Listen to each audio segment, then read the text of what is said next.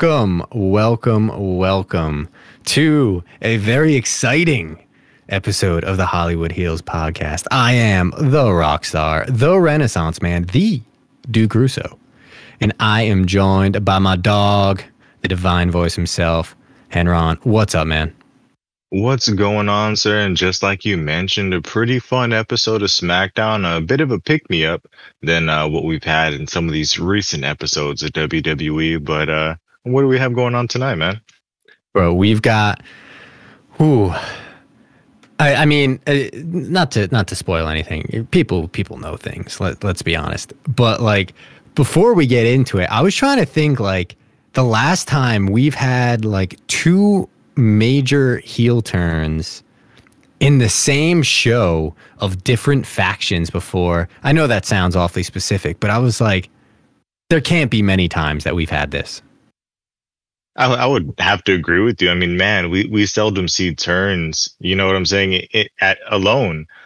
But two, you know, big surprise. I mean, something, one, definitely something we saw coming. The second one, I mean, maybe, but kind of a surprise to me. Yeah, I, and all right, so we'll get there. Anyway, we're from Columbus, Ohio, and we're down a member on commentary because we've got Corey Graves and Carmella having their child. Um, I I don't. I was gonna say boy or girl, and then I realized I don't know the answer to that, so I'm just gonna say child. And we're we're non-discriminate here. Um, so instead, We've got the prize fighter himself on commentary. KO enters, joining Kevin Patrick and Michael Cole. He's donning his KO cutoff tank with a tie that apparently Nick Aldis lent him to utilize in his duties here. And then we've got Rey and LWO making their way to the ring. LWO with no Carlito. Um, there, Rey's talking about, you know, oh, Logan stole the title. I want a rematch, blah, blah, everything that you would expect. And then Carlito interrupts. And this is where I was like, I, I thought, I thought he was part of the LWO. And apparently commentary was also wondering the same thing. I, I thought he was part of LWO. And Carlito saying, nah, dog, you blaming the wrong person you should be blaming Santos, the dude who left the knuckles on the ring. Santos is pissed, man. He's he they start yelling at each other. And then Santos says something about, "Oh, so you you choosing him over me?" And I'm like, I was really confused at this point. I, I mean, I kind of knew what was coming uh, after this whole segment, but I was just really confused of like when when did Rey choose literally anybody over Santos? Yeah, this yeah, just the same same questions of everything going on here. I don't. The only thing I, I I could see is you know the hesitation a little bit that Rey had when this was going on, like to even listen to this guy. Um, and we kind of see some stuff later, but I guess maybe Santos just felt a little bit too much in that relationship. You know, like he's not your dad. You know, maybe he just felt closer you know, than Rey did, and he's just he was hurt by that. Yeah, I I'm I'm glad he got the heel turn because um I mean, we'll we'll get to the meat of it, but um he needed something, right? Like it just what whatever was going on wasn't really working. But but how it was done was just kind of a little weird to me. But before we get into all of that, we've got Bobby Lashley making his way to the ring because apparently we have Bobby Lashley versus Carlito as the first match of the night with a special guest watching backstage. We've got B-Fab watching the match backstage, which apparently Bobby Lashley at some point said, you know, oh, you know, B-Fab is interesting and, you know, she's she's got some potential and whatnot, but I, I don't know if she's the right fit for us. So uh, apparently this may actually just go nowhere. Just, just want to throw that out there. Yeah, I have no clue I'm thinking when I saw B-Fab backstage, like I don't, I don't think like I personally, I've never seen her wrestle, so I have no idea what her in-ring capabilities are. Now, the fact that I haven't seen her wrestle that kind of, you know, tells me something, right? Because most people who are really good, I've seen them wrestle a lot. So, eh, I don't know, right? I'm interested to see where this would go. I don't know why anybody would care if Bobby had a, a girl in his faction. Were they going to continue fighting with LWO? It doesn't even make sense. Um, I was actually kind of hyped for Carlito and Bobby Lashley, two big men, meaty men slapping meat, as some would say. And I, I thought this was going to be like a, a fun, hard hitting, like entertaining match. And it wasn't. I was pretty, pretty disappointed. Um, like Carlito hit like a flying shoulder block off the top rope. That was the only highlight I wrote down of anything that he did. There, there was some stalling suplexes that, that they each tried to do. Bobby had him up there for a good while, and Carlito tried to get him up there, and he had him up for a little bit, not as long as Bobby. Um, so I guess that was pretty pretty fun there. But Montez ended up sneaking in and kicking Carlito in the head so that Bobby could hit the spear for the one two three after the ref was distracted uh, during a whole little tippy with um, Street Profits and the rest of LWO.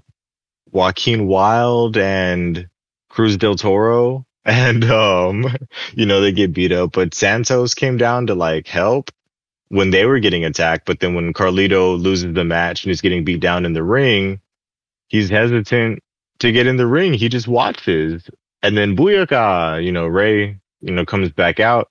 And and again if y'all are a team why all y'all always out there together i don't ever understand the whole separate stuff like i i I know you're here tonight what else do you have to do besides hang out with the homies? Like you, we didn't show up together, rock the same gear, say that we rep the same hood, and then you're just you're just not gonna be out there. That don't make no sense to me.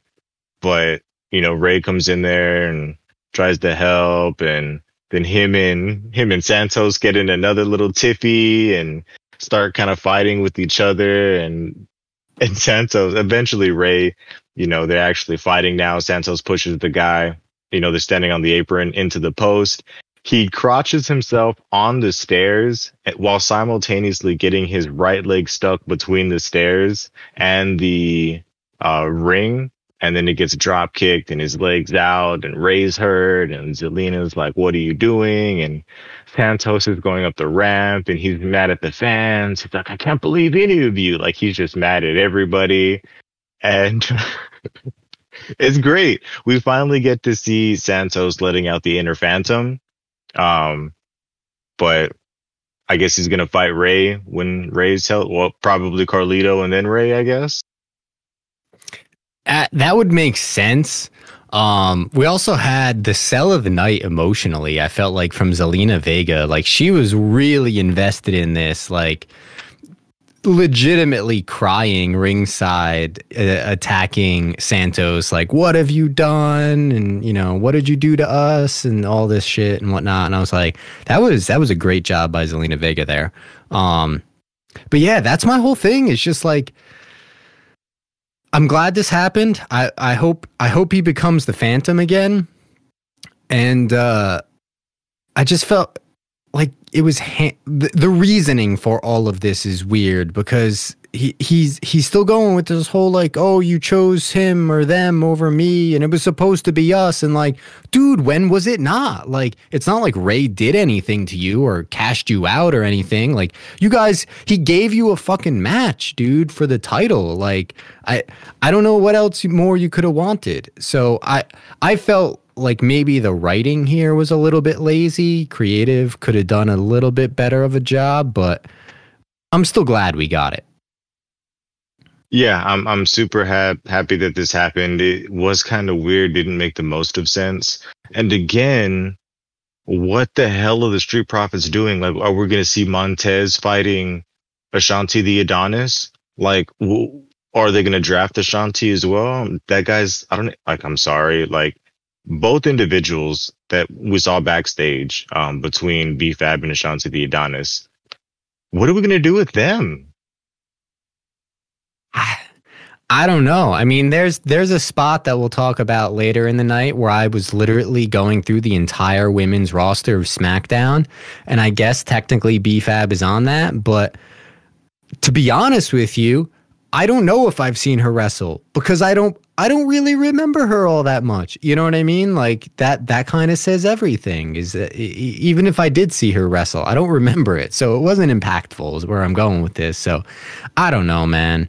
Uh, it's it's a bit of a weird situation, but We've got Cathy Kelly trying to tra- chase down Santos as he's exiting the arena. She's just like, "Why?" And Rey's like, "Oh, not Rey." Santos is saying, "Oh, Rey, Rey had it coming." And KO on commentary is saying that you know I've I've turned on my fair share of people, which he indeed has, but Rey is someone I'd never turn on. Santo has it coming, so I'm not wondering if we also get a KO Santos match at some point.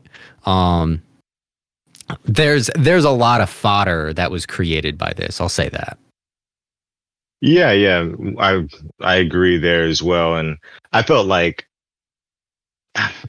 this SmackDown episode was a in reality a nothing happening episode, and I do feel that Kevin Owens on commentary really saved it because even some of these segments where we're kind of like, what the hell, why? Just him adding his little touch in and making us be able to talk about what about Santos, Kevin.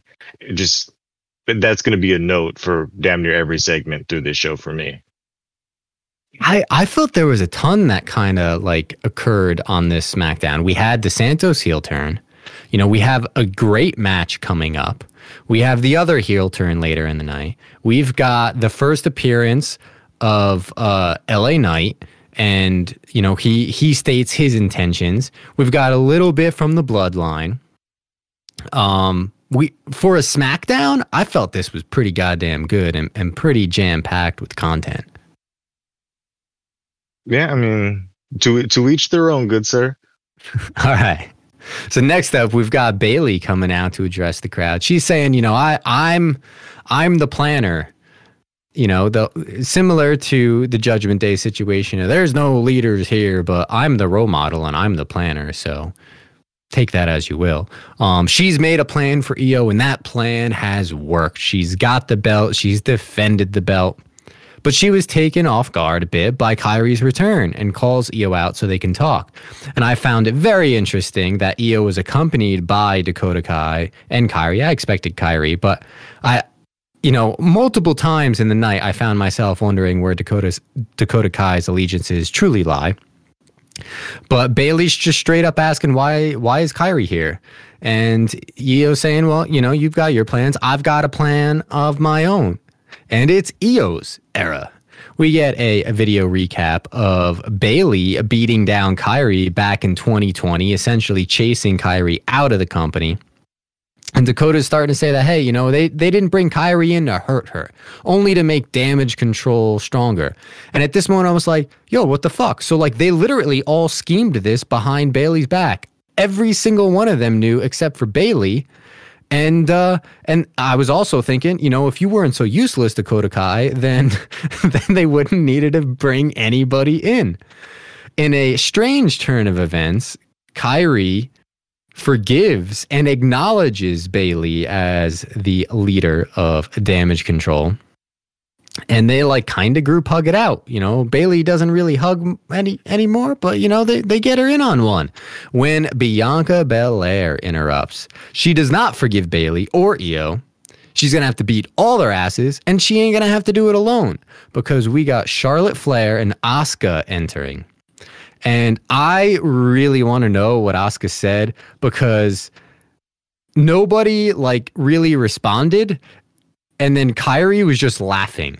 So I don't know if Asuka was just so over the top that it had Kairi laughing or what she said had Kairi laughing. I'd really like to know. But this 3v3 is going to be our main event. We've got Bianca Belair, Charlotte Flair, and Asuka versus Bayley, Iyo Sky, and Kairi Sane. Yeah, and and as we were talking about heel turns and you know stuff that we see later, what if she was just telling them what was going to happen, and and you know they like you know the people who don't speak the language they were like oh whatever she's just being Oscar even though she was just telling them I'm actually going to cheat and we're gonna we're gonna win the match. Don't worry about these girls. Like you don't know what she said. Maybe double check that. You know what I'm saying? If she's about to be my partner, I'd be like, can uh somebody tell me what she really said? I don't like being in the dark about things. That's just me. Um, but yeah, um, I like I like the small comments from Bayley when they're trying to hug it out, and she's like, I don't, I don't, I don't do that anymore. Um, we admit that Bayley is the leader of Damage CTRL, which I don't know if that's saying there's going to be an overtaking of Bayley as the leader, or if they're going to break up Damage CTRL because they're they're making all the plays behind her back, just as you mentioned. You know, even Dakota. I'm surprised that Dakota's kind of. I guess she just tags along anywhere where the power is because you can't do anything else um, but catch jackets. Um, but uh, and hold belt. but man, like I, I don't think that she should be in the group. I really think it should just be a three woman faction, uh, four woman faction with Xia Li. Shout out, but I, don't don't you fucking dare. but yeah, you know we're gonna get this uh, six women's tag match later, which you know on paper like that's a star studded affair. Yeah, it it really is. It's it has a true main event feel to it, that's for sure. But at the same time, we get something a little bit different than we were planning. Uh, next up, though, we've got from like from an actual match content standpoint, by far match of the night. We've got a rematch between Cedric Alexander and Dragon Lee, and they definitely up to their game in this one, dude. What do you got? Yeah, and honestly, like this was in ring wise more entertaining, probably the best match on the night. But okay, we got Dragon Lee. Hmm, dude, he's a dragon through the fire. I don't know what the hell his intro music says, bro. Right? I don't even. Know. KO loves it. Yeah, he's yeah he he's actually walking through the mouth of a dragon. so, but again, KO's great. I don't even know if they gave Cedric any music.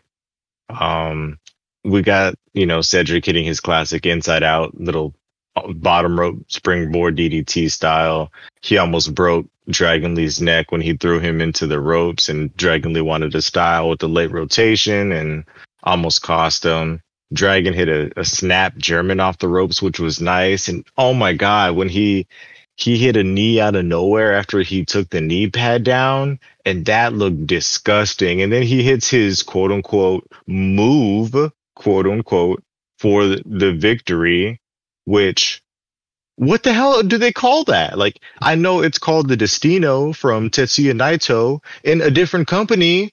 Like, and I've never seen anybody else hit it. And now he hits it.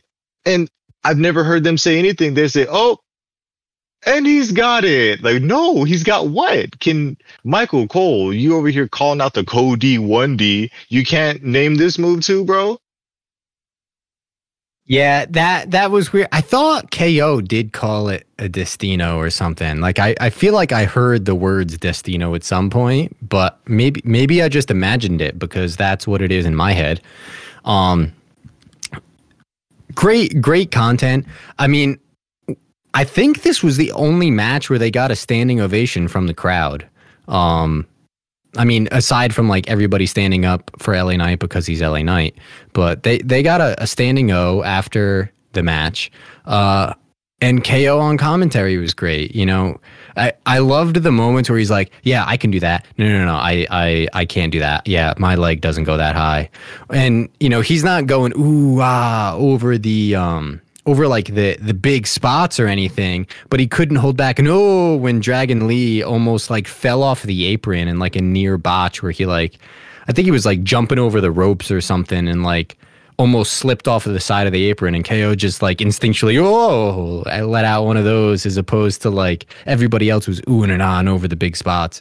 So it just, you know, to me, that was like the, the wrestler in him slipping out a little bit. But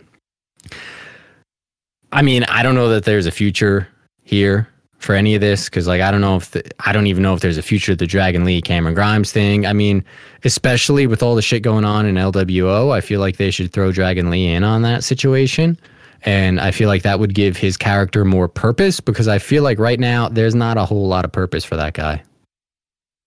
Yeah, like I think that Phantom Man needs to go get his Phantom Boys who Cruz del Toro and Joaquin Wilde. I'm pretty sure they were all three of them were Legado del, de Fantasma or whatever their name was. Um, and then now they try to beat up LWO. It's 2v3 and they need somebody to help them out. Who else but Dragon Lee? Yeah, either that or, um, you know, you've got some capable Latino uh, groups in NXT that could use some work up on the main roster for a little bit if you want to bring Los Lotharios up and, and maybe like reinvent the Phantom group and not necessarily take Joaquin Wilde and Cruz del Toro out of LWO and then maybe have those guys come up to back up Santos. That could be cool. And and have Dragon Lee I, I, I don't know. I don't see him as a heel right now. I see him as a face. So I would feel like he would kind of almost take Santos's place in LWO. I don't know. I, I guess that's kind of weird, but there's a couple ways to play that one out. Yo, yes, bring up the Lotharios. They said our what do they say? Our uncle.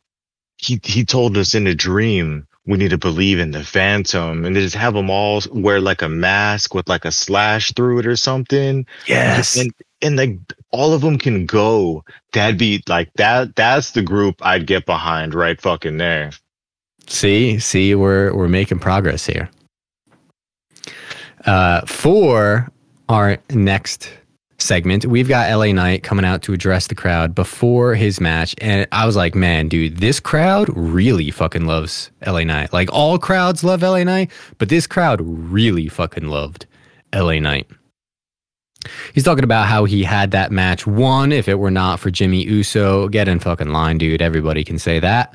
Um, says Roman should give Jimmy a raise. He should give Jimmy pleasure any way that he can give it to him. And I was just like, uh, context? what? this whole so this whole kind of segment and promo by LA Knight, I felt was like some of the closest we've seen to like attitude era stuff come out of a dude's mouth in in a minute. Um, he's saying he's not done with the bloodline. He ain't done with Roman Reigns until he has the title. When Grayson Waller, who is apparently his opponent, interrupts him, La Knight ain't the guy, and he don't belong in the ring with Roman Reigns. LA Knight calls him kangaroo jackass, and the Grayson Waller effect sounds like some sort of STD. He got dropped by a Saudi movie star at Crown Jewel. He's got a $5 haircut, like a little schoolboy getting ready for his school pictures. But the problem is, he probably ain't allowed within 50 yards of a school, you creep. And uh, he, he says that you can take the boy out of his mother's basement, but you can't take the mother's basement out of the boy. You incel. He's going to stomp his keister into the ground. and uh, yo, LA Knight fucking cooked Grayson Waller here. Yo, I'm a big Grayson Waller fan, but wow. Like Knight, this guy and when he made that um you couldn't even be around a school comment, like my girl's just in the background, she was like, Oh damn. so when you got people in a different room reacting, you know, they're saying something. But yeah, talking about pleasuring Jimmy and this the whole Jimmy thing. I guess we're just I'm the only person who fucking noticed it, right? But like it like Roman's foot was underneath the rope. Anytime I've seen a wrestling match, that means like that's not a pinfall, like that's a rope break. And you know, Jimmy moved his foot, but it doesn't matter. But we're going to continue talking about it like it matters. Like everybody's saying that Jimmy did it. So it's like they're trying to double down the fact that that happened and they're just going to pretend it didn't. I saw it. I'm, I'm I, maybe I'm crazy. Maybe I don't know the rules, right? But like he didn't help him win. I'm waiting for that to be a thing or I'm just going to keep waiting forever for something that's never going to happen. Uh but yeah, um, very, very great segment. When he said Sa- Saudi movie star, I was like, is that, is that PC? Can you, can you say that? Uh, big incel energy. Like, I feel like some of the stuff he says, it's like, I don't necessarily know if I'd say those things on air, but ah, I guess it's it's working. It doesn't really matter what he says. Like it literally does not matter what he says. Like these people go crazy for him. And I think it was this segment here when he like he interrupts the guy when he's like when and everybody says my name and then he like hits him with the mic and then he comes back. He's like, I'm sorry I interrupted y'all. and lets them say his name again. oh man. This was uh this was a great little uh promo.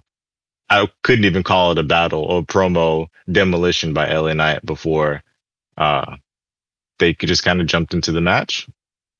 Yeah, he he absolutely destroyed Grayson Waller, and I feel like what LA Knight did here was like he sat down with Triple H and was like, "Okay, back in the day, what would you say here?" Because I feel like half of the shit that was said is basically stuff that we would expect Triple H to say like 15 years ago. Yeah, you know, I I can't say that I would disagree. So give us this match, sir.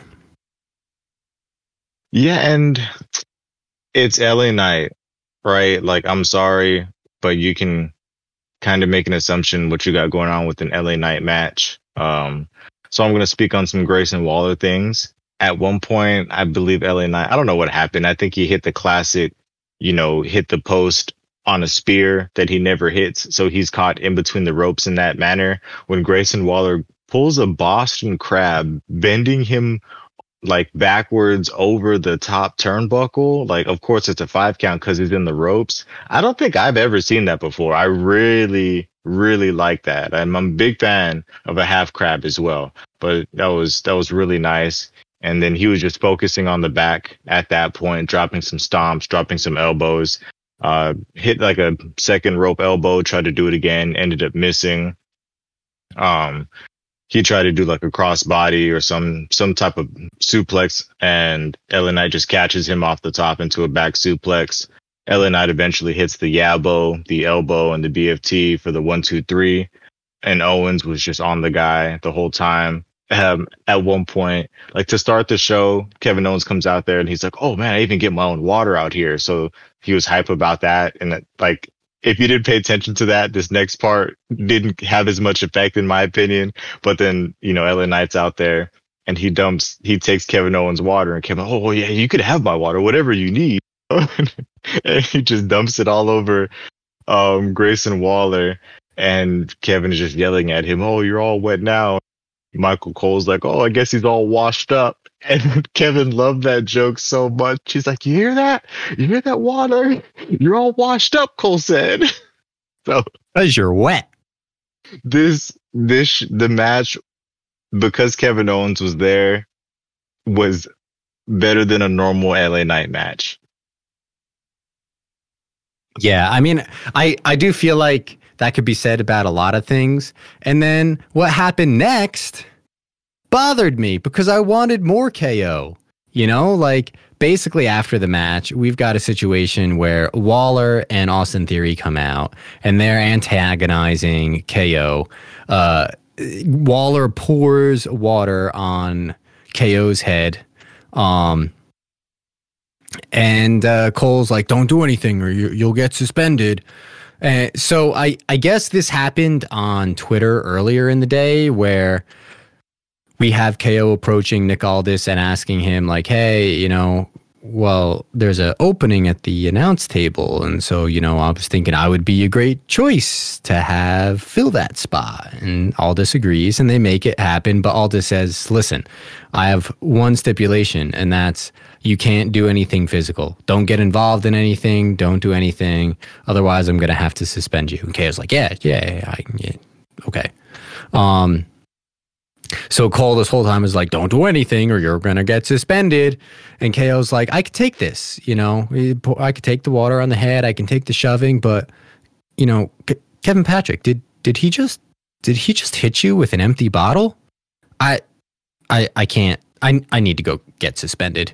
And he attacks both men, hit, hits him with a stunner and, uh, gets suspended. And I was, I was really confused because I didn't see the Twitter thing. And I'm like, so since when is this a thing? Like, you know you, you hit somebody and get suspended. Like, are we the NFL now? Is that is that how this works? But yeah, I was really, really, really, really, really, really sad in this moment that we lost KO on commentary. Yeah, that that disappointed me, and everything that you just spoke on, I now have four four points. So number one, I was in the same party when he was like, "I got to go get suspended." I had I had no clue what he was talking about until right now that you mentioned it. So okay, I get that. That now that now makes sense, right?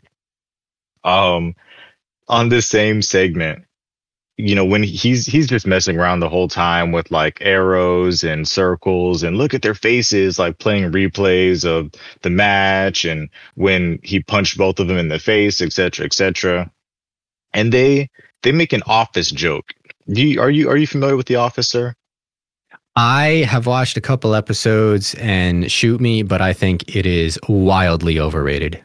Yikes! I'm gonna I'm gonna continue down uh, right here because you're about to get a, a, a an office um, small office story. So I don't I think it was Michael Cole talking about he's mentioning uh, like the the Dwight method of you know shooting somebody like basically like two birds one stone through the neck right and the and I was I was became distracted when he said that because I started laughing from where that originated and Michael Scott, you know, main guy, he's talking about the HR guy, Toby.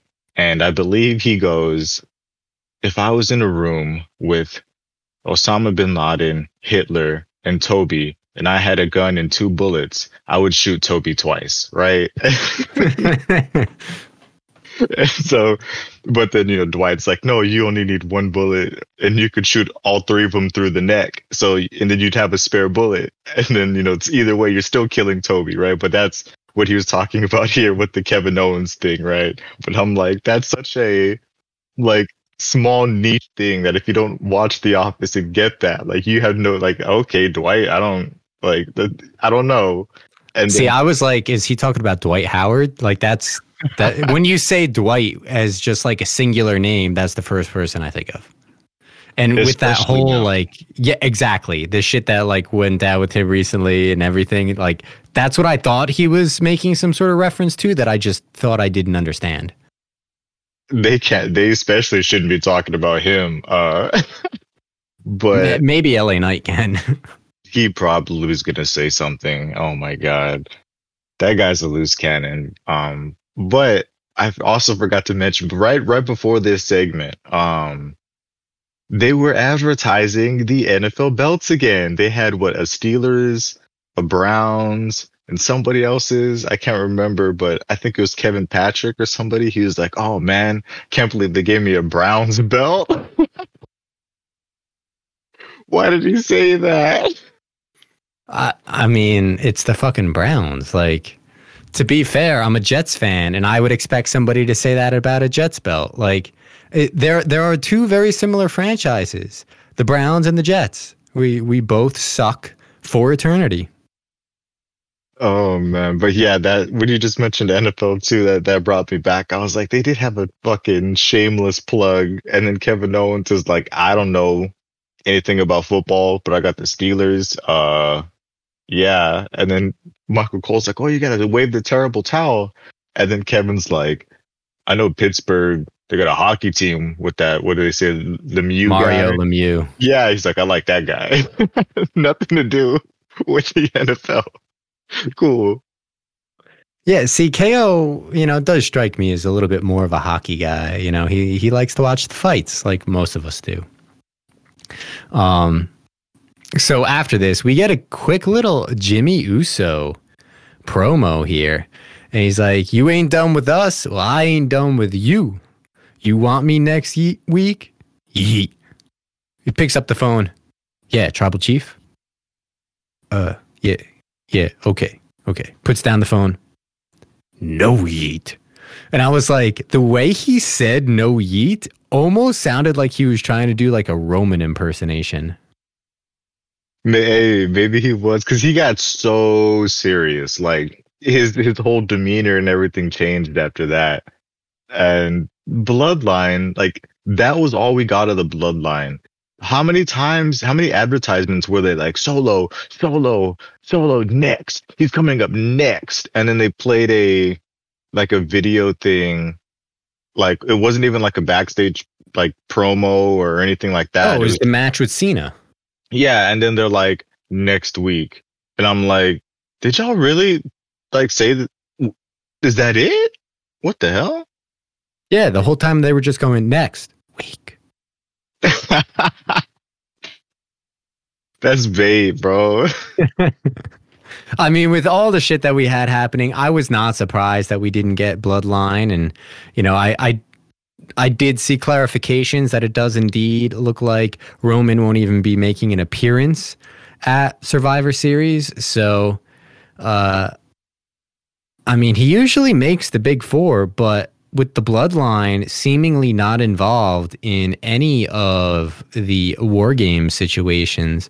I guess he uh he there's no need for him to get off the beach or anything, you know? And I was just thinking too, we've been talking about war games, war games, war games. We're not even going to have the actual Survivor Series five on five match. That's not yes, we are. Yes, we are.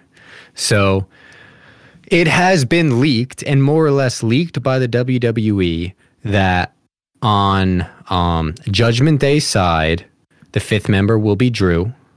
And then on Team Cody's side, the fifth member will be Randy Orton. And WWE wanted to leak that because they didn't want people thinking it was going to be CM Punk.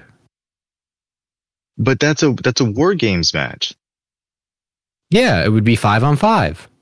But but like the the traditional like five on five, like um Raw versus SmackDown five on five. Oh no, no, not not in that con- context. No, but it'll be the traditional like five on five format. At least we'll get at least that'll be proper. Yeah, yeah, and I mean it'll be really good to see Randy Orton back, and I'm just glad that it's not CM Punk. You know, maybe CM Punk's the devil. That's what people were saying, and I hope not, dude. No, it's definitely fucking no neck November. I don't know who No Neck November is. That is, am I supposed to know what that means? Oh, bro, I guess you didn't watch Collision. Did I hear they're canceling that show? they they probably should because I uh I think Rampage and Collision are like seriously suffering and it would definitely benefit them to just combine the two shows at this point. But um Roddy, Roddy Strong. Oh, hashtag neck strong. Damn. Yeah, he came out with No Neck November on Saturday. Oh my god, that guy! Like, how are you milking this, bro? You're you're fine, bro. Ooh, And he he got up out of the wheelchair and hit his finisher. I don't even remember who he hit it on. Uh, and then got back in the wheelchair. And and I like he's got maybe maybe my favorite move set because he just goes after backs, just breaks backs. I like well, that. that's that's what he hit. That that wh- I forget what it's called. I'm not End like of heartache, maybe. yes, yes, that's what it is. Yeah, he got up out of the wheelchair, took the neck brace off, hit the end of heartache, then put the neck brace back on, and got back in the wheelchair. I need a. ca- And then they got. Isn't the pay per view this weekend or next weekend? I think it's next weekend because I think we get that pay per view and then we get Survivor Series. And then after Survivor Series, don't we get NXT Deadline, or is it two weeks after? I, I want to say it's two weeks because I think uh, deadline takes place in December. But then, It's like the ninth, though. yeah, so that would be two weeks after Survivor Series, I think. Okay. So that would make sense. But, um, yeah. Anyway, back back to this episode of SmackDown. Uh, we've got our main event. We've got Damage CTRL versus Charlotte, Bianca, and Asuka. Uh, Damage CTRL consisting of Kairi and Iyo and Bayley with uh, Dakota Kai just uh, holding jackets. Yeah, and this like for the people that were in this match, you would have expected a 30 minute 10 star match, like multiple near falls, crazy shit. No, actually, um, not at all.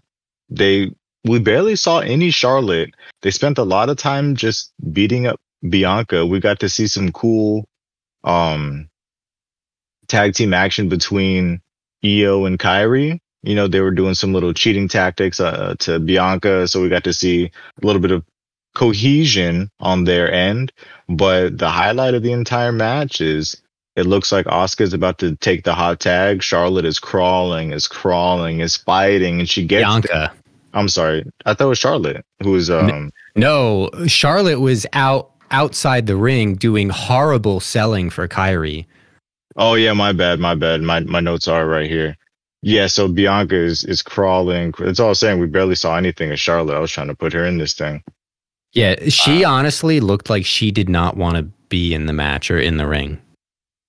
And I, I mean, yeah, she can't she can't look foolish. She can only win titles, right? It's the queen. But yeah, Bow Bianca down. Is crawling and fighting and scratching, trying to make that hot tag to Asuka. First time Asuka's gonna make it into the match. And right as, you know, she the big dramatic, is she gonna hit it? And then Asuka moves her hand and what? Huh? What's going on? And the announcers, the fans, everybody's confused. And then Asuka's laughing and she boom hits the mist on Bianca, hops in the ring, hits the buzzsaw kick, kicks her head off. And then she's talking to Kairi saying, you know, come here. She's got her arms out and they hug. And then they call Iyo, Iyo, get in here. And they hug. And then you see Bayley and the look on her face. And she's like, what? And Bayley gets in there and they all hug. And it's great. And then we see Charlotte get in there and she starts kicking chicks to try to break them up. And then they're all fighting in the ring. And then the ref, the, the bell rings as a disqualification. And I don't recall them saying who won, but I'm sorry. Charlotte, Bianca, and Asuka won. Which doesn't well, even Charlotte and Bianca won, I guess. which doesn't even make sense because technically, like, if you're gonna disqualify Damage CTRL for beating people up like that and not being the legal person, Charlotte wasn't legal, and she came in there and kicked the chick in the back of the head. But the other people can't do it. Uh, this the DQ didn't make sense to me. They like I felt like the turn should have led to the pinfall um, but whatever. Um, my only guess was that maybe they were DQing because of the mist, but I, I don't know. It was weird. And then it's your own, it's your own teammate. I've never, I don't, I, I don't know, but I've never seen like a DQ because my own teammate hit me. You know what I'm saying? Yeah, it was weird. I'd like to see how they explain that next week because this I loved what happened. I love where we're going and, and everything involved with the storyline. I just felt this execution, and this is probably just me being nitpicky and overanalyzing, just like the Roman Reigns LA Knight match, right? Talking about shit that really doesn't fucking matter. But I, I was just like, uh, you know, but you know, we eventually get a moonsault, we get an insane elbow. Um, Shotzi comes out to, you know, try to help. So we basically you know, we kind of got our women's war game match. Yeah. So uh, I am super, super, super excited for this look of Damage CTRL. And I don't think we're going to have this look of Damage CTRL from very long. I think we're going to end up pulling a Judgment Day situation. Bayley's going to be Edge, uh, get get ousted. I think Dakota Kai hang around for a little bit because she doesn't fucking do anything anyway. Um, and I, I, I don't know if we'll get more. I mean, there are the rumors of possibly Giulia coming, and it would be interesting to get Giulia in on that. Um, they kind of do, I guess, with this group. You know, Iyo's trying, Kairi's trying, but they're obviously not the greatest on the microphone. Um, I mean, they should just let Asuka do all the talking in Japanese because she's fucking hilarious when she does. Um, but in, in this moment, I'm like, okay, so here we here we go. We've got the start of the women's war games. We've got Charlotte, Bianca, Shotzi, question mark, versus Damage CTRL of Bay- uh, Bayley, Iyo, Kairi, Asuka. So I literally went through the entire fucking SmackDown roster of like who could be the fourth, who could be the fourth. So obviously my, my mind at first went to Jade.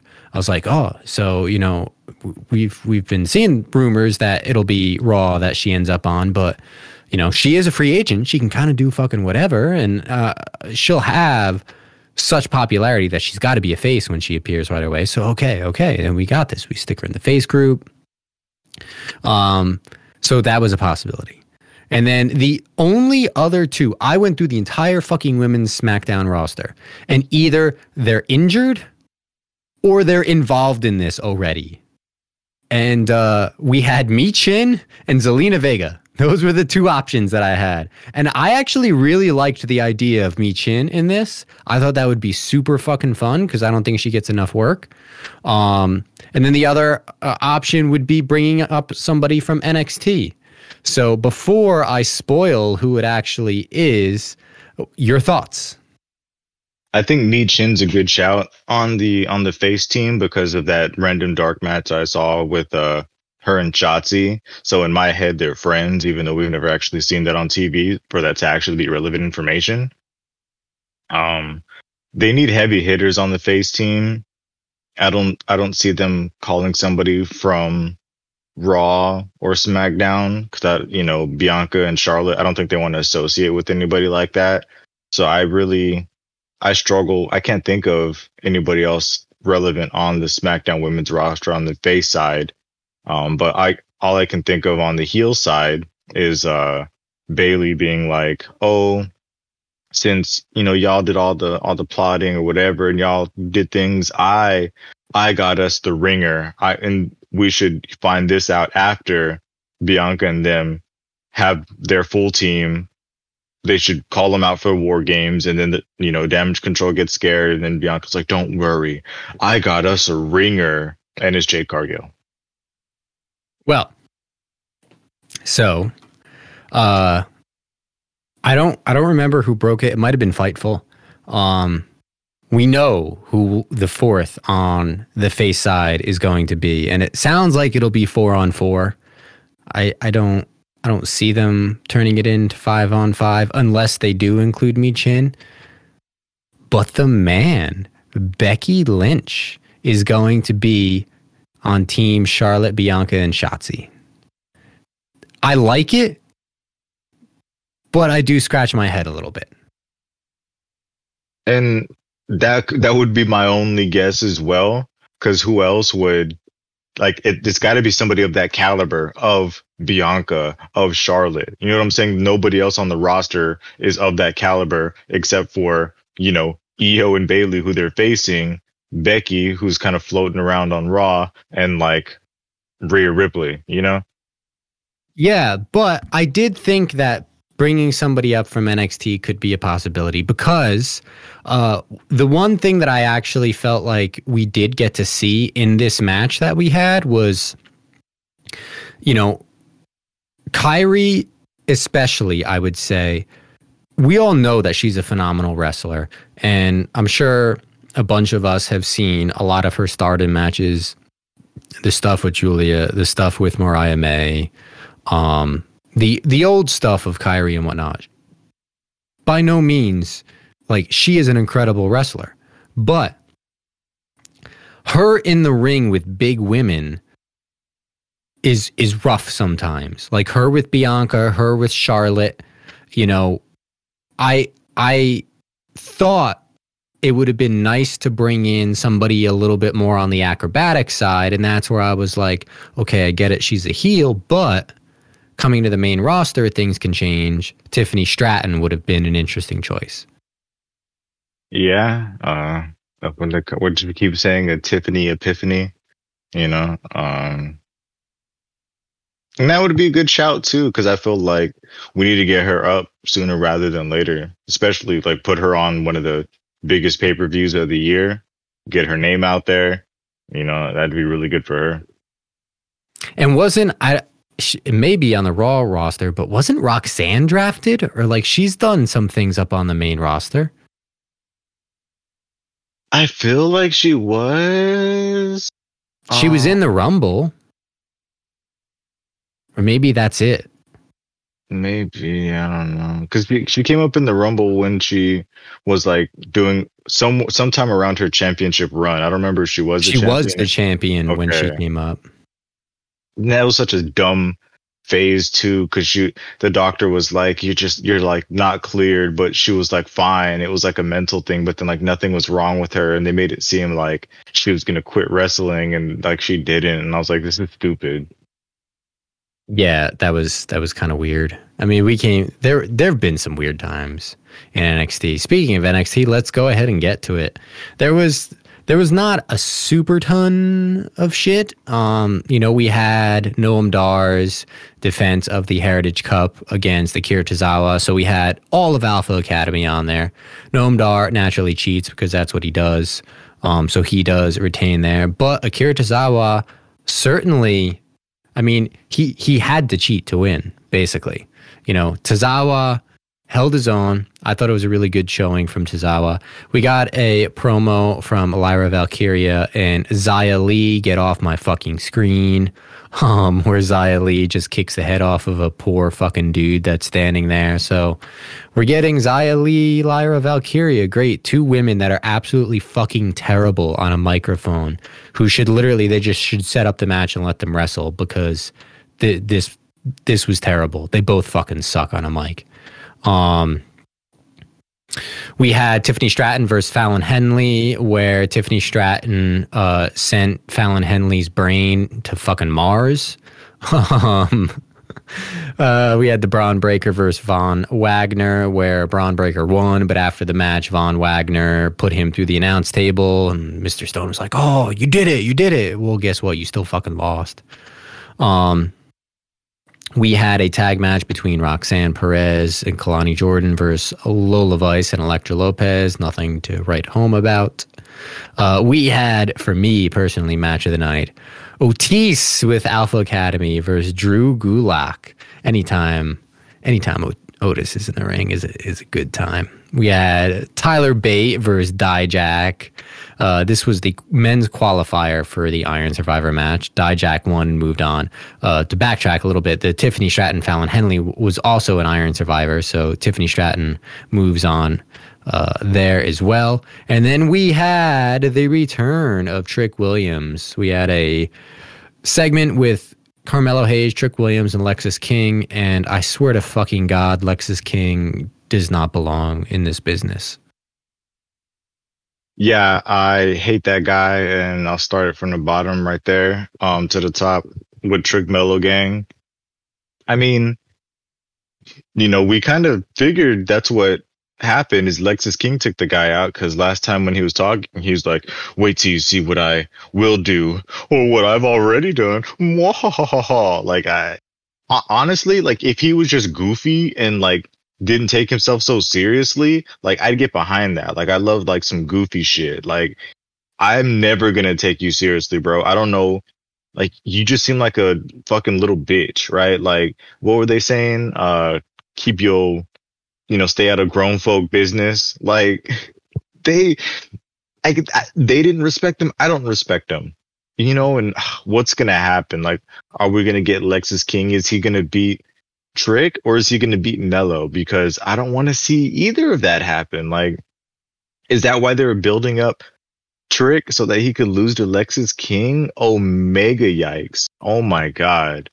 Um, but you know, Trick Melo Gang, and we're gonna see the Melo heel turn. Um, there was such an awkward ending when he was just holding him and staring at the camera. Like, do I don't know. It was just weird. Uh, Dijak bait. I I think that Dijak is winning the Iron Survivor match whenever it happens, cause God, they must just poor Tyler Bate. What did he say in his promo? He said, "I'm tired of living it in the shadow of the past." Bro, that's all you are, youngest NXT UK champion. I'm sorry, bro. That's probably all you ever gonna be. Namaste, homie. Keep that piece to yourself and live with it. Oh, they got to do something with Dijak, big ass. He could kind of talk. He could go in the ring. I don't know why he gets zero use. He's like old as fuck too. Like his ass needs to be on the main roster doing something. He's basically Damian Priest. Like whatever Damian Priest could do, you could put Dijak in that same role. He could damn near be up there alongside Drew McIntyre. Shit, they should be tag team partners. They should be Bang Bros 2.0 out here dishing out street justice in the in the Bang Van or whatever that they want to drive around that'd, be, that'd be lit. You know, whipping uh, whipping trees with belts. Those kinky fucks, right? Whatever they want to do. Uh, Chase U crap. They got a tag match next week where I guess JC's gonna make them. Did you see this segment? She was like gonna sneak the envelope, and then he comes in there. What are you doing? And then they're like, "Oh, class is over. So what the class was watching the whole time? How the hell was she going to sneak this envelope if the class was watching the whole time? That and he's like, you you don't you don't want to see this. You don't you don't want to get involved in this. So I'm like, what is what is what has Andre Chase been doing this whole time? that I'm done, right? That that's stupid. They're gonna lose those belts. Um, who's that? Is it Kiana James, right? She's she pretends to be like a rich girl. She's yeah with the purse. With, yeah, okay. She's friends with Tiffany Stratton now, and Tiffany's like, I don't hate her or whatever the hell she said. In the background of that segment, there were some fools with some face paint.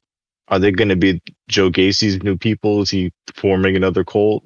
Like, because he was ranting for some reason as well. Um, we saw another ba- in the background Ava Raine, The Rock's daughter, she wants to go talk to Shawn Michaels. There's that. Um, was a random tag match between Elektra Lopez and Lola Vice against Kelani Jordan and Roxanne Perez. And Arianna Grace was out there just watching. She's kind of been like the voice of NXT's women division. I guess that's what she's trying to be now, as she was in a backstage segment earlier.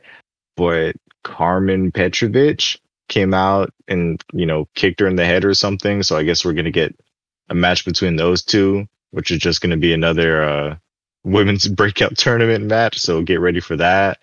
Ickfest. Oh God, we get that, see, see that's where Xia Li belongs. Is with all yeah. those girls down there.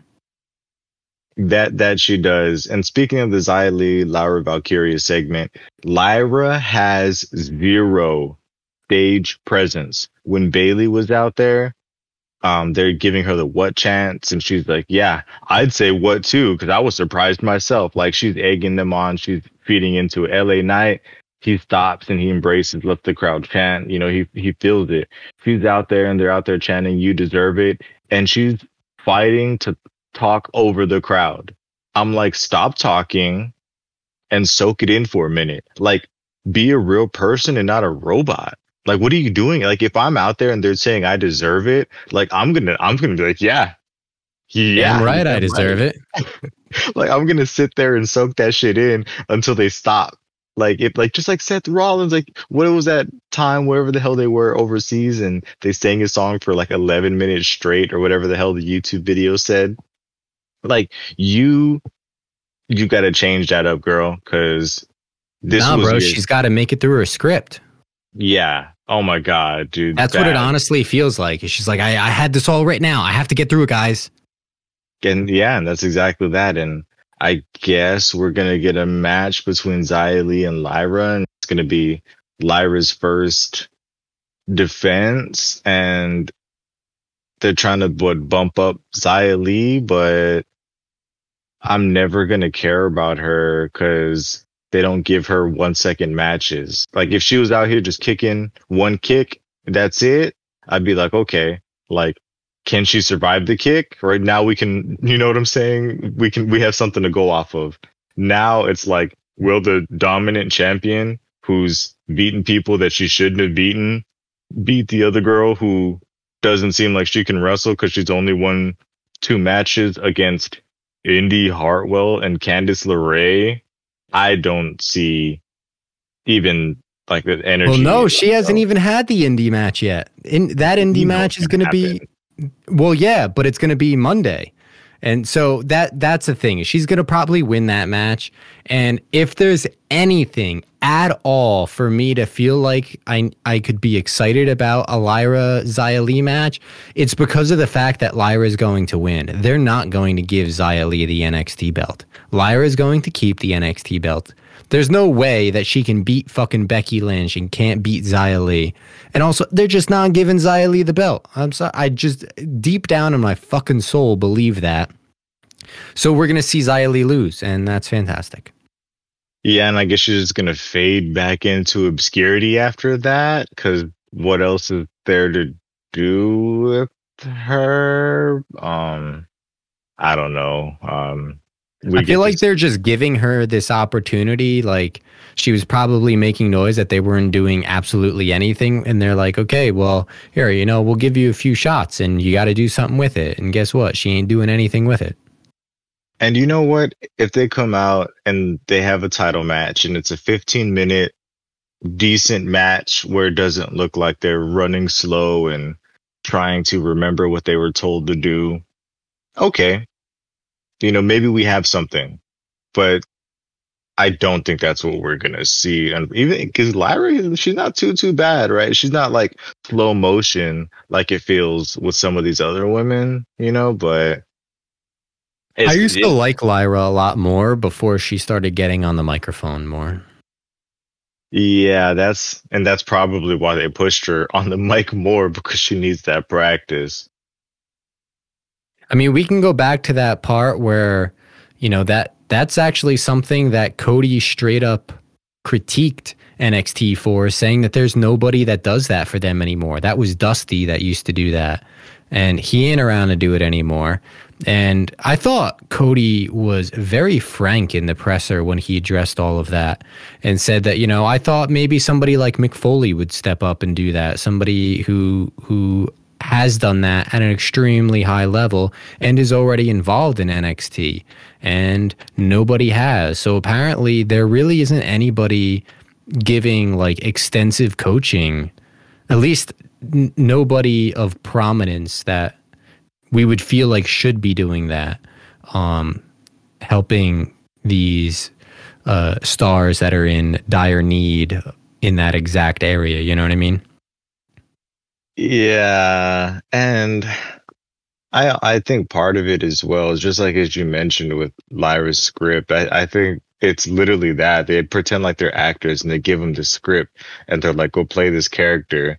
When I feel like if they worked with the person more so than just gave them something, anything that feels more natural is going to come off the tongue, you know, easier than if somebody's telling you, oh, this is what you would say. And I'm like, I don't know if I'd necessarily say that, but I guess I want to keep my job. So I'm going to go say that. Yeah, and that's that's as much on NXT as it is them because realistically, like you have to acknowledge everybody's strengths and weaknesses.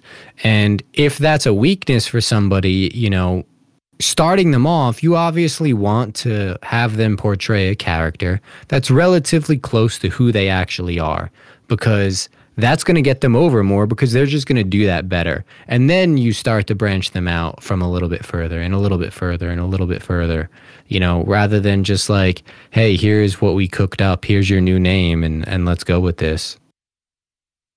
One hundred percent for sure, man. And speaking of talking, you know, we got Bron Breakker, who's kind of the total package. You know, we had his little match with Von Wagner, and this was what I wanted to be my match of the night. Because just like Bobby Lashley and Carlito, I expected this to be, you know, an action packed match with two big men. And it was kind of meh. Bron's new tights, it says meaner than evil. Uh, I guess he's no longer badass. I guess maybe they're changing things. I, I don't like the meaner than evil. I think that's stupid, but I feel like they've done a lot of stupid. Nah, he's things. the he's the dog man. Just stick with the dog. He's got the dog in him. Just stick with he the dog. He got that dog in him. that's it. Just stick with that. And speaking of the announcers, dude, uh, yeah, Von Wagner got he put him through the table, and I can't remember the other announcer's name, but he's like, I, I don't even care about my candy. you know, so I like that. He he admits he's the guy that always has the candy back there. Um, he said another line talking about no bread, no water, just meat, and I really, I really like that one. Um, Robert Stone, man, that guy should have uh, should have died, but he he got saved. He's brave. And I don't know why he trying to hype up homeboy like he did something. Like Breakker could just come back next week and put you on the shelf again. You didn't put him on the shelf. You tabled him. Like okay, you tabled him before, haven't you? Like didn't he still come back and beat up you and your friend? I don't know, man. Um, hopefully, yeah, and and uh, talk about somebody who also absolutely sucks acting and character wise. Like Von Wagner falls into that. Stone, thankfully, is not bad. And also Robert Stone, you know, I, I don't know a ton about the dude, right? So like I don't I don't know his extended history or if he's an actual real wrestler or whatnot, but the dude's actually pretty fucking jacked for his size, you know? Like his pecs are like fucking watermelons, dude. Like dude's pretty jacked. So I, I you know, maybe maybe give the guy a little bit more work.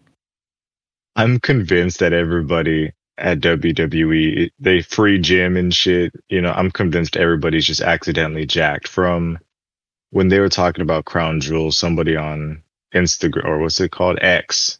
Cause LA Knight, he called it X too. And I'm sure people in the audience were like, what's he talking about? Um, it's Twitter. Fuck off, everybody. They were shouting out Byron Sack and talking about how, how jacked he was when they were talking about him commenting, right? So I'm like, I'm sure like everybody that like wears the suit is probably just jacked, and we just you know since they're not wrestling, it's not even something you think about. Yeah, I mean, some a, a good chunk of them were wrestlers, right? So like Wade Barrett, Stu Bennett, you know what I mean? Like bad news. Uh, um, so like a lot of them already were jacked, but I don't know. I feel like there's. It's funny because I expect all of them to be jacked because you know, with the exception of a few of them, and that exception are usually ones that are already jacked, like Seth and Cody, who are literally on planes probably more than anything else because they're doing all these fucking live shows and then they appear on their respective shows and then it's Cody and sometimes he's able to appear on SmackDown. So, you know what I mean? Like they're so outrageously fucking busy. You know, like you've got a lot of time to work out and work on your fucking nutrition. And I don't know the inner workings of the WWE. I'm assuming that they have great facilities to allow for that. Um, and especially some of these people at NXT where you don't even need to fucking travel. You're just in fucking Orlando or wherever it is. And like, man, that's a terrible situation there. You know, I just wrestle once a week. I I work out and uh and I get to enjoy Florida, you know, like I expect them all to be jacked. There is no excuse not to be jacked, you know, uh, with certain exceptions. You know, KO, I'm good with KO the way that he is. You know what I mean? Like there are some guys that I'm just like, all right, you're you're fine. Like I don't I don't I don't need that cuz it like it works, you know?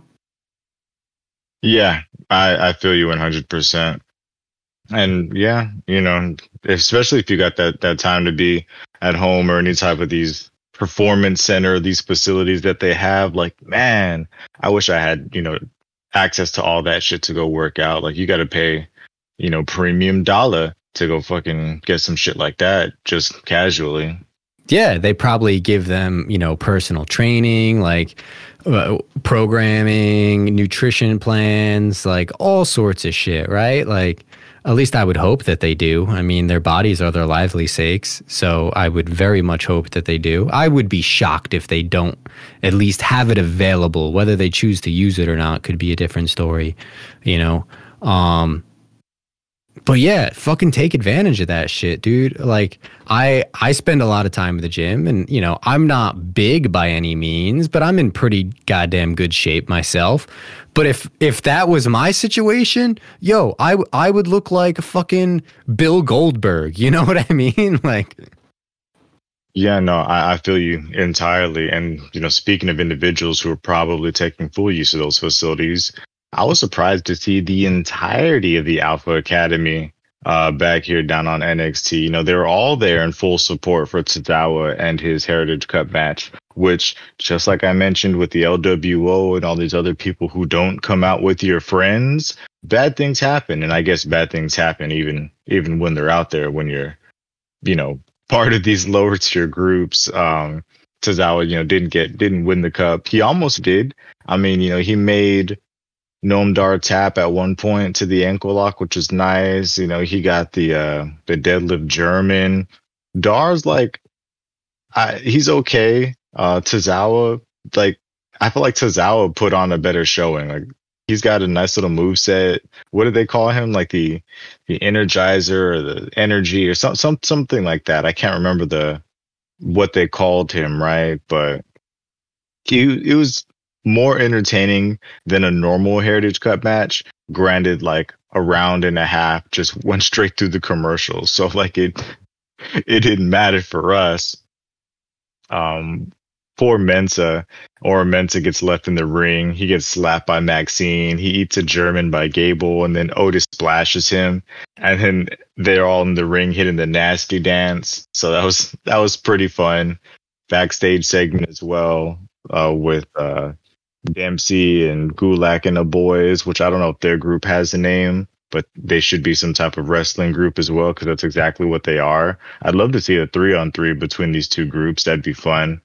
Um, but Dempsey talking about stretching them out and Otis, Otis, when he's on NXT, he just does whatever the hell he wants. I don't know if he's back in his own nature, heavy machinery like he was back in the day, but it's nothing but hip thrusting and oh yeahs, and the man is just he's juiced up when he's down here, man.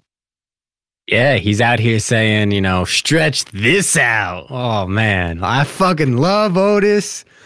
Uh again, Alpha Academy is my favorite faction in the entire company, and I love that we're getting to see them everywhere at this point. You know, Chad Gable is a bit of an NXT legend himself. Let's not kid ourselves. Um, Tozawa has had some decent action in NXT as well. Uh, I does Otis have a oh, NXT background? I don't remember. So it's not as like nice as the other ones really, but he was in a tag team called Heavy Machinery with some guy. He, his name was Otis Dozovic, right? So like a bulldozer, and he was with uh Tucker Knight, known as Heavy Machinery, and the splash that he finished off or Mensah with, they used to do like a double splash. Like one person would have him holding sideways like a fall away, but he'd like Otis would be holding him in his arms and then he'd do like a single, like almost like a world's strongest slam while the other guy hits the ropes and kind of leapfrogs and pushes down on top of him. And they call that the compactor. They were really, they were really hyped because it's Otis. All they would do is talk about stakes and weights, baby, stakes and weights. And that was and then that's all they would do and like tucker knight would be the the main talker and then Otis would be like, "Oh yeah, tucking. Oh yeah." So basically, like like he is now. He hasn't changed much. That's the great thing about him. then his homeboy went heel. The tag team broke up. He's the reason Otis lost the the money in the bank, I believe. And then um yeah, and, and like Otis, he had a whole little thing with Mandy Rose.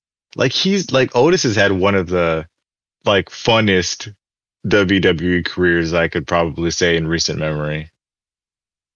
Yeah, uh, the the brief stint with Maximum Male Models, Otis, like Otis is just pure fucking gold, dude. Honestly, all Alpha Academy is, all of them. Uh, Chad, I feel like has really. This is the best iteration of Chad. American Alpha was pretty, pretty badass, but it was different. You know what I mean? Uh, th- this this version of Chad, I love. Um, obviously, Tozawa completes them. Maxxine is like the perfect female uh, component to them. Like, it's it's probably the most well built faction in the entire company, in my personal, somewhat biased opinion. Yeah, honestly, like at, at this point, like they're they're just entertaining. You know, Otis is crazy. Like everything he does is gold. Everything Gable does is gold too. They can go in the ring, but on the mic, they're great. They have a woman in the group, which not every faction has. They kind of have the training underling in Tozawa and, and even Tozawa, he's busting out his comedic acts. They said Tozawa is a 17 time champion in WWE. And I'm like, I bet you 16 of those are the 24 7 title. And I'm like, can you even count that shit, bro? But hey, shout out to the guy. 17 time champion. I think that's more than John Cena. yeah, I think that's one more than John Cena. Oh, no. The real GOAT, Tozawa. For real, dude. For real. Um, these were fun episodes. I mean, uh, I loved SmackDown. I wasn't as into NXT. Um, but it wasn't a bad NXT by any means. Uh, but I I enjoyed this week in wrestling. Yeah, you know, this was this was fun. I can't say that there was anything I particularly hated or didn't want to see. I didn't like I don't like seeing injuries and stuff, you know, so we all hope that, you know, Fallon Henley's okay. Um uh nothing Nothing really super negative, just a lot of stuff of I'm excited to see where we go next instead of bored of what we saw today. Yeah, and and ultimately like we're going to get bored with Bloodline um cuz we're getting more LA Knight random members of Bloodline, who knows what's next for Solo. Um, Roman ain't going to be around, so that's going to get stale. But really, the I feel like the centerpiece of SmackDown I thought the centerpiece of SmackDown was just going to be Damage CTRL, but this LWO situation is going to be interesting. Like it's finally, finally starting to get me. There's a little bit of juice there, you know what I mean? Like before, I was just kind of whatever about them, especially with their thing with Street Profits and everything. But uh, I, I'm more interested in this situation with the Santos heel turn. So we've got two awesome storylines kind of going on SmackDown now uh, which is more than we had two weeks ago. Yeah, and we still haven't. Uh, you know, Logan Paul hasn't been there either, so that's going to inject a lot into the show. I, I assume.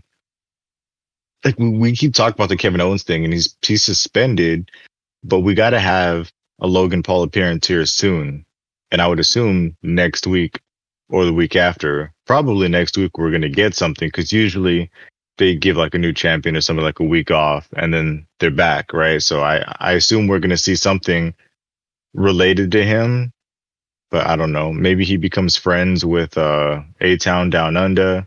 We end up with some type of three way action with Kevin Owens. If Kevin can find some friends, I don't know. Yeah, he was also making friends with Street Profits too. So uh, I, I actually think he'll be a hot commodity.